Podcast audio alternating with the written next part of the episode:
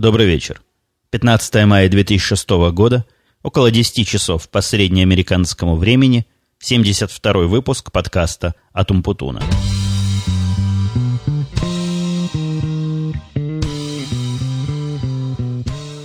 Сегодня я начал подкаст, воспользовавшись рекомендациями э, лучших и известных собаководов. Ну, в кавычках собаководов. В нескольких подкастах коллег разговор шел о том, как готовить голос к тому, чтобы начинать говорить, как там расширять связки.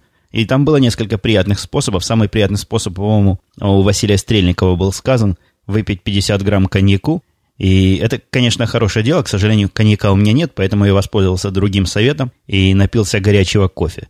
Вот, надеюсь, связки мои расширились, и это как-то сказывается на качество, я не знаю, громкость или четкость произношения. Но а фактически еще одно маленькое изменение. Я имею такую, как некоторые считают, гнусную привычку информировать своих слушателей о том, чего тут, собственно, поменялось в моей звукозаписывающей аппаратуре.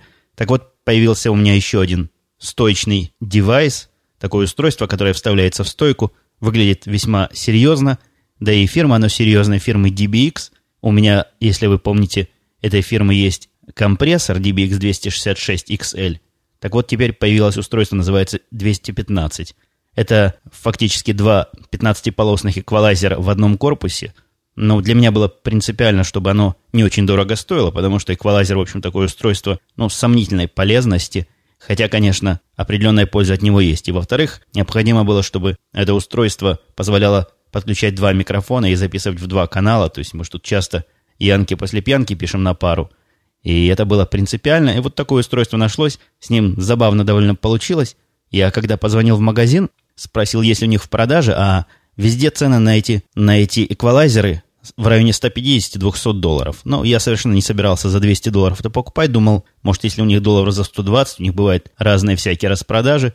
Они сказали, нет, у них нет. Хотя потом поискали, перезвонили сообщили, что есть такое устройство, и предлагают они из-за того, что оно открытая коробка за 149 долларов.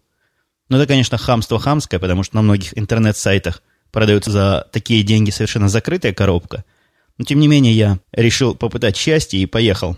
Поехал в магазин, наш гитарный центр. Там мне сказали, да, действительно, по компьютеру есть одна и действительно открытая коробка, и вот такая цена. Я начал немножко возмущаться, что за цена такая странная. Тут люди новые за такие деньги продают. И оказалось, что в таких магазинах тоже м, вполне себе можно торговаться. Не поверите, но я выторговал, сколько это? 50, нет, не 50%, ну, в общем, 50-долларовую скидку. В результате они согласились мне его продать за 99 долларов, что цена, конечно, приятная. После этого все кинулись искать, где же оно лежит, обошли все места, где лежат они в открытых коробках и без коробок, и на витринах, и не нашли. В конце концов, на самой верхотуре, на полках нашли совершенно закрытую и новую коробку, но поскольку цена уже была обговорена, я купил новое устройство по цене пользованного или открытого. Вот такой удачный я совершил дил.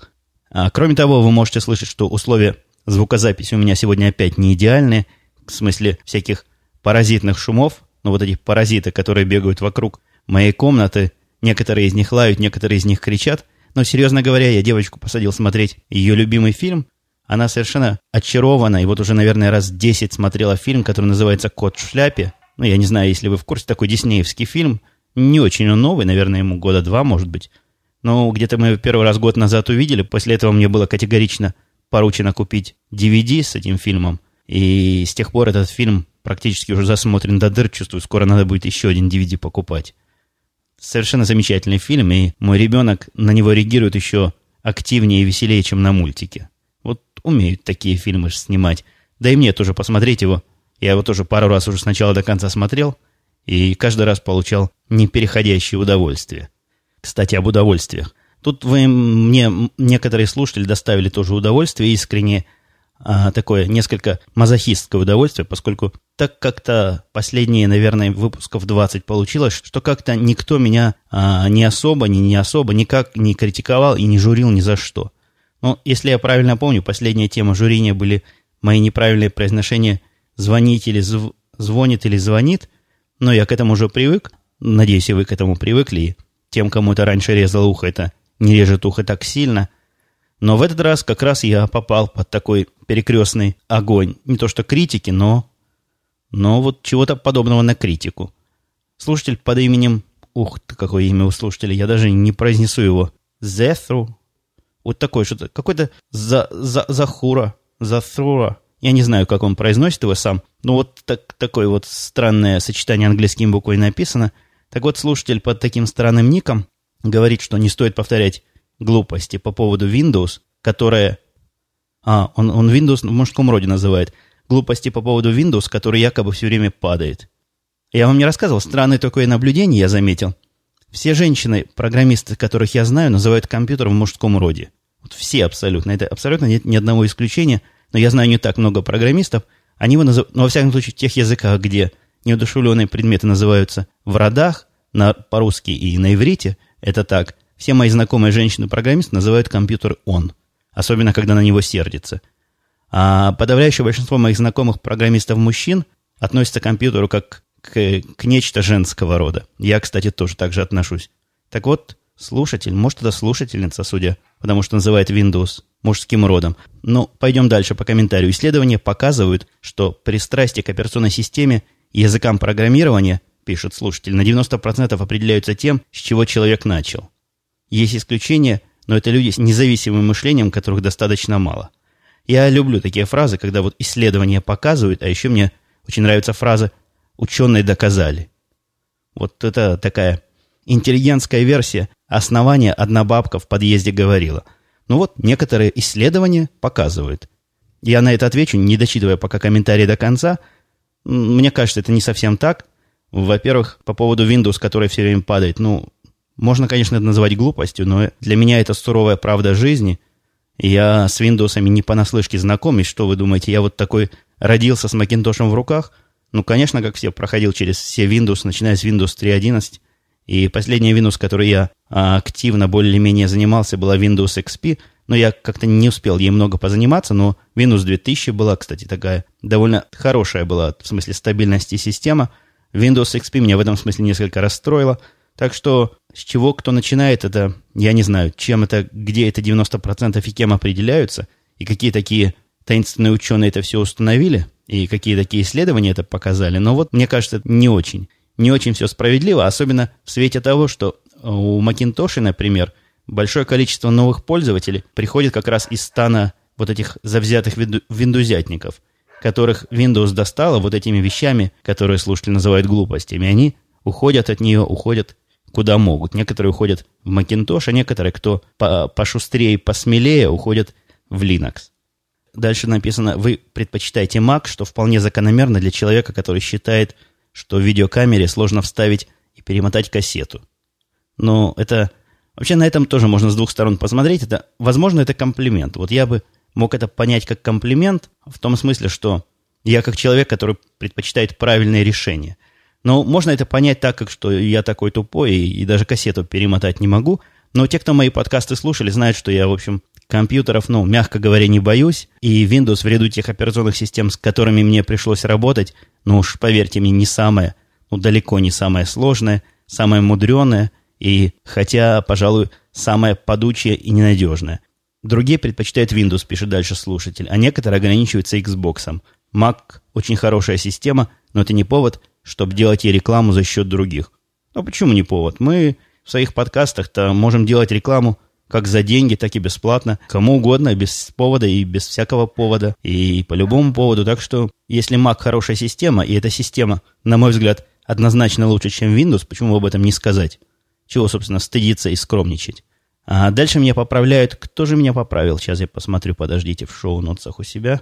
Понятно, почему не написал кто. Потому что анонимус. Некий анонимный, анонимный комментатор написал, что у Шекеля таки есть свой знак, и привел его на рисование. действительно, совершенно прав. Человек как-то у меня из головы выпало это. Видимо, потому что это значок такой, который не набрать простым способом. На мой взгляд, это какой-то юникодовский знак.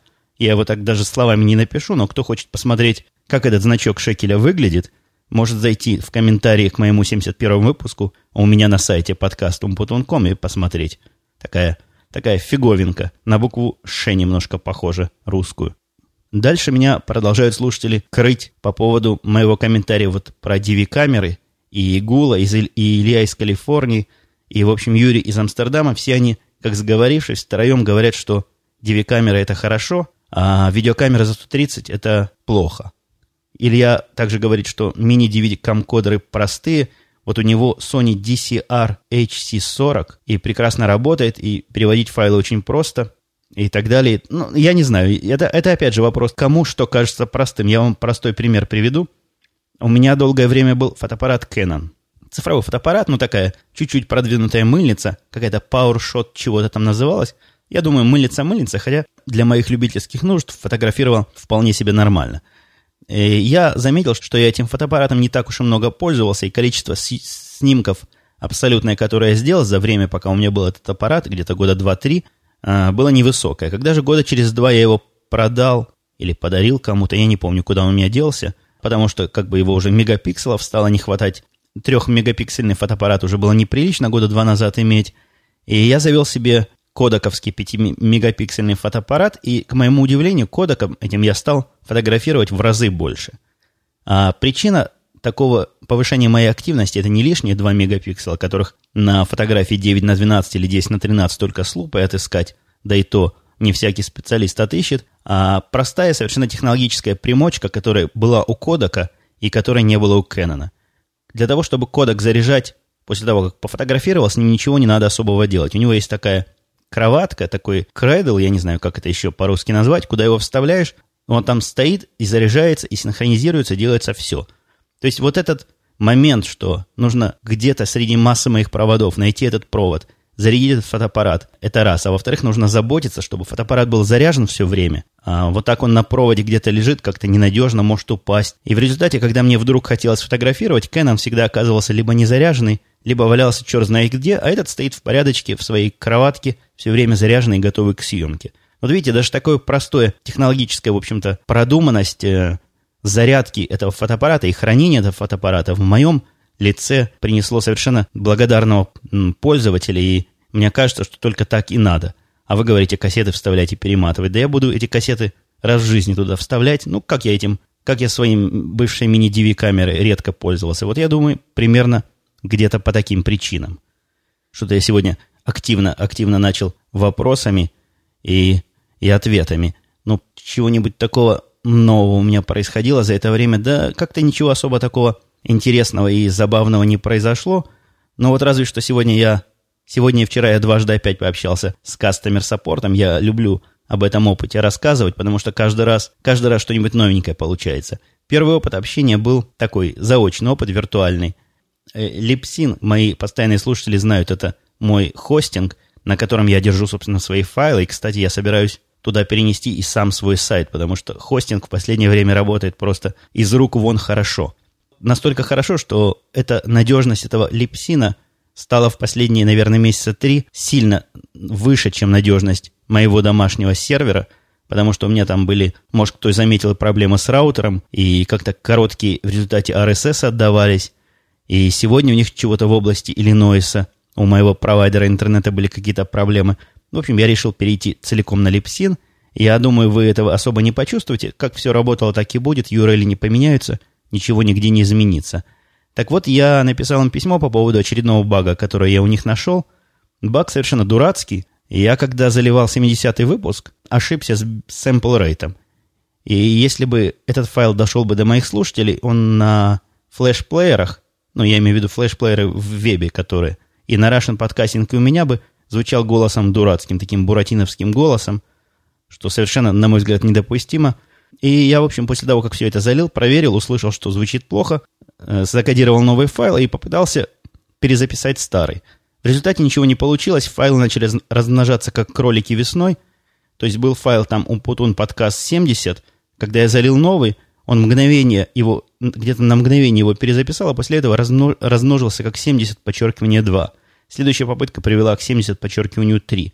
Ну, вот такая странная проблема, которая как бы даже с одной стороны проблема, с другой стороны, может, у них такая действительно фича. Они не дают по какой-то причине файлы удалять или еще чего-то. Я не смог никак тот 70-й удалить и никак не смог новый назвать опять 70-м. Поэтому, возможно, некоторые из вас заметили, что 70-й выпуск был под таким странным э, двойным названием с подчеркиванием. Я им написал письмо, где поинтересовался, собственно, это чего, баг или фича.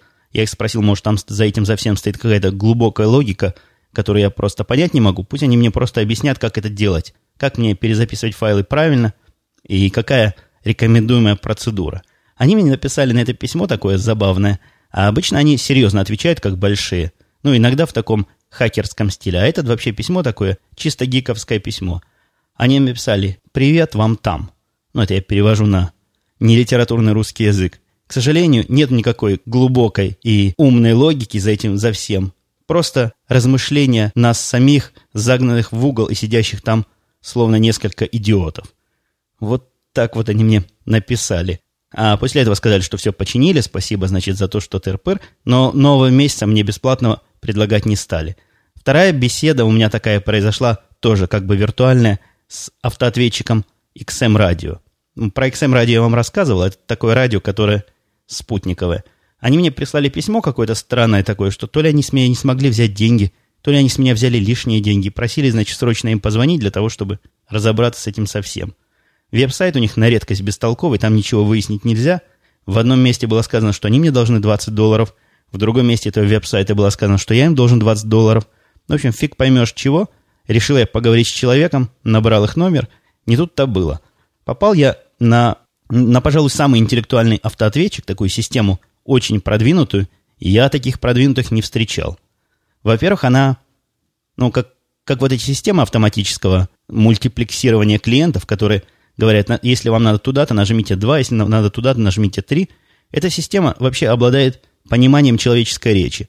Звонишь, девушка тебе говорит, здравствуйте, так и так, это вы попали туда-то, чего вы хотите.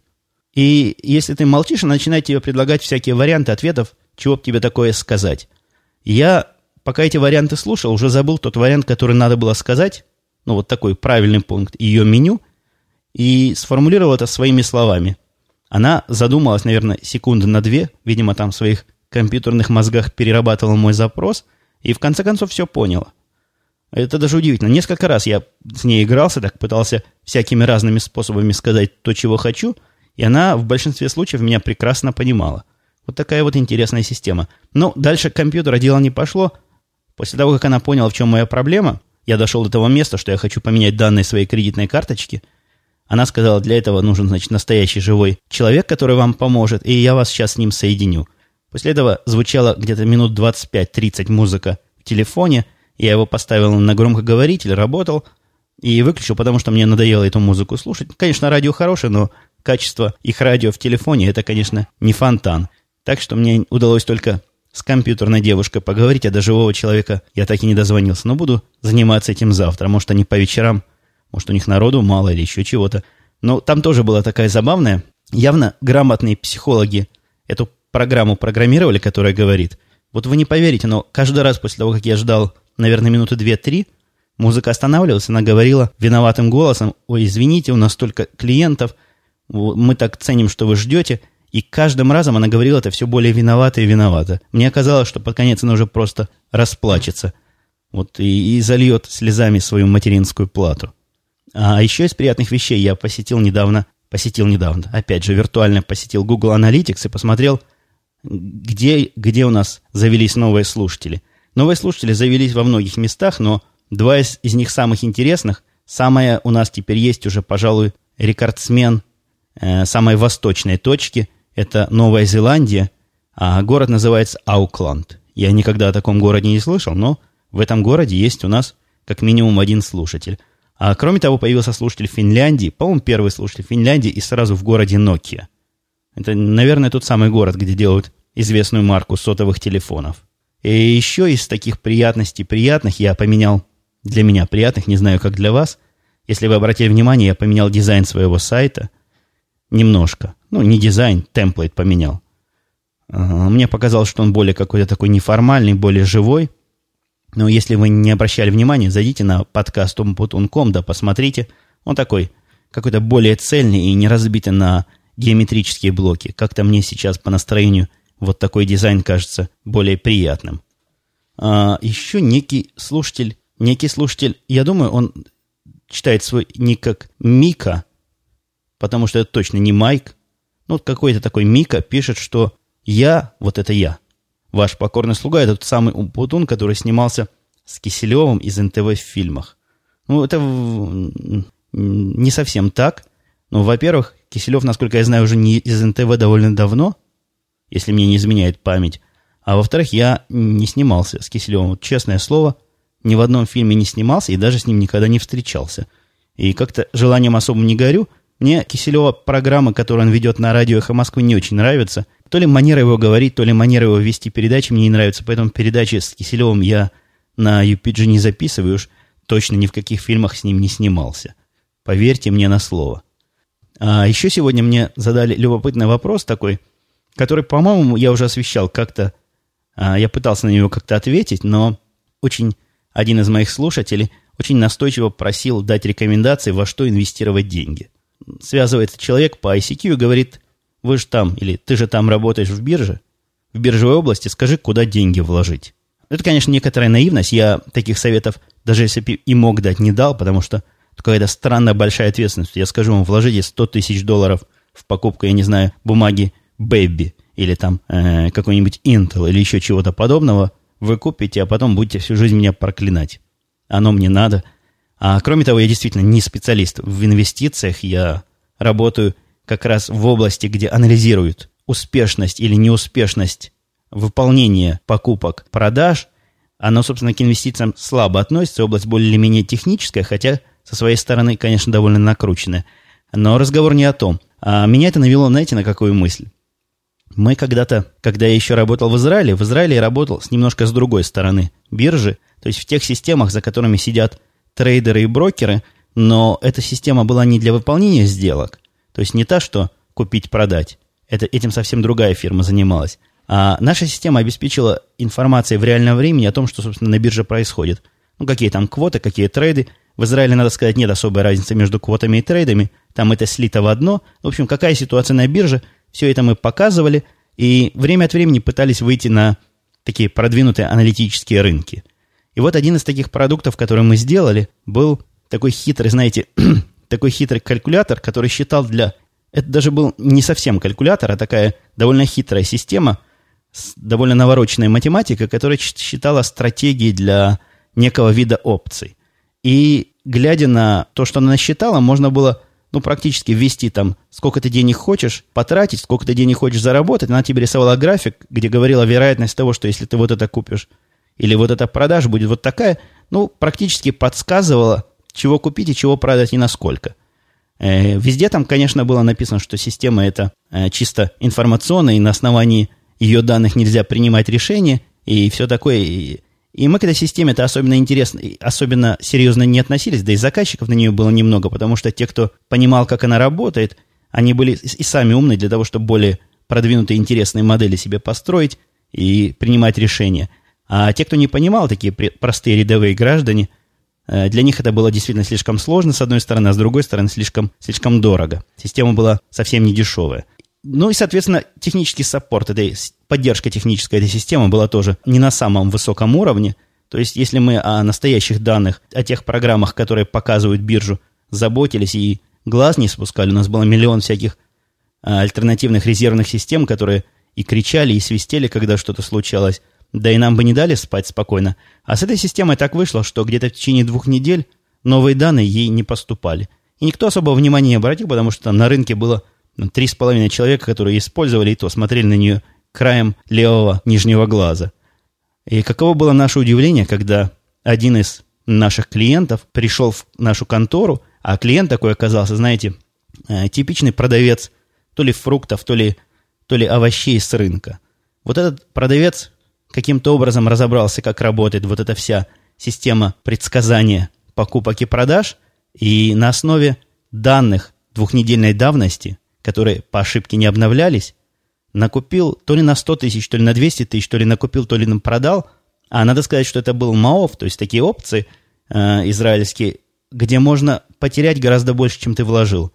В результате он понес убытков. Я не помню, насколько он купил, но как сейчас помню, что убытков там было на, то ли на 300 тысяч, то ли на 400 тысяч шекелей. И он пришел к нам с требованием вернуть деньги. Верните мои деньги обратно. Стучал по столу, кричал там – бился в истерике, потом подавал на нас в суд, но, естественно, ничего, ничего не выиграл, потому что, ну, мы, как все, ответственности за свои ошибки не несем. У нас, у программистов это принято. Пользуйтесь нашими программами, но на свой страх и риск. Так что не надо меня спрашивать, какие инвестиции и сколько куда вкладывать, я вам ничего полезного не скажу. Имейте это в виду. Видите, какой у меня опыт есть. Систему-то эту я писал, которая мужика почти на 500 тысяч шекелей-то кинула.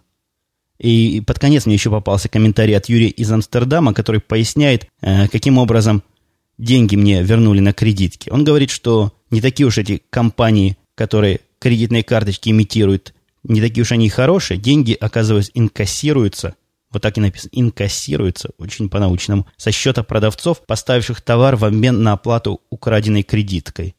Этот акт называется chargeback и стоит магазинам немало денег – ну, а мне кажется, это правильно. Вот если приходит человек в магазин и покупает чего-то по кредитной карточке ворованной, то тот, кто ему по этой карточке продает, тот, собственно, и виноват, потому что в приличных магазинах у меня спрашивают какое-то подтверждение того, что я это я, или хотя бы проверяют подпись, которая там сзади. А если уж ты продаешь всем, кому попало, по каким попало кредитным карточкам, ну, будь готов того, что тебя когда-нибудь кинут, и, и тебе придется деньги возвращать. Так что, мне кажется, это вполне вполне себе справедливо. Но вот, пожалуй, к этому моменту мои связки расширенные, добрая чашка кофе, выпитая перед началом, уже начинают обратно сужаться. Да, видимо, голос еще не до конца оправился после длинной и продолжительной болезни. Я все еще потихонечку сиплю и гнусю. Так что на этом я буду на сегодня завершать. Мы услышимся с вами, как обычно, через несколько дней. Все, пока.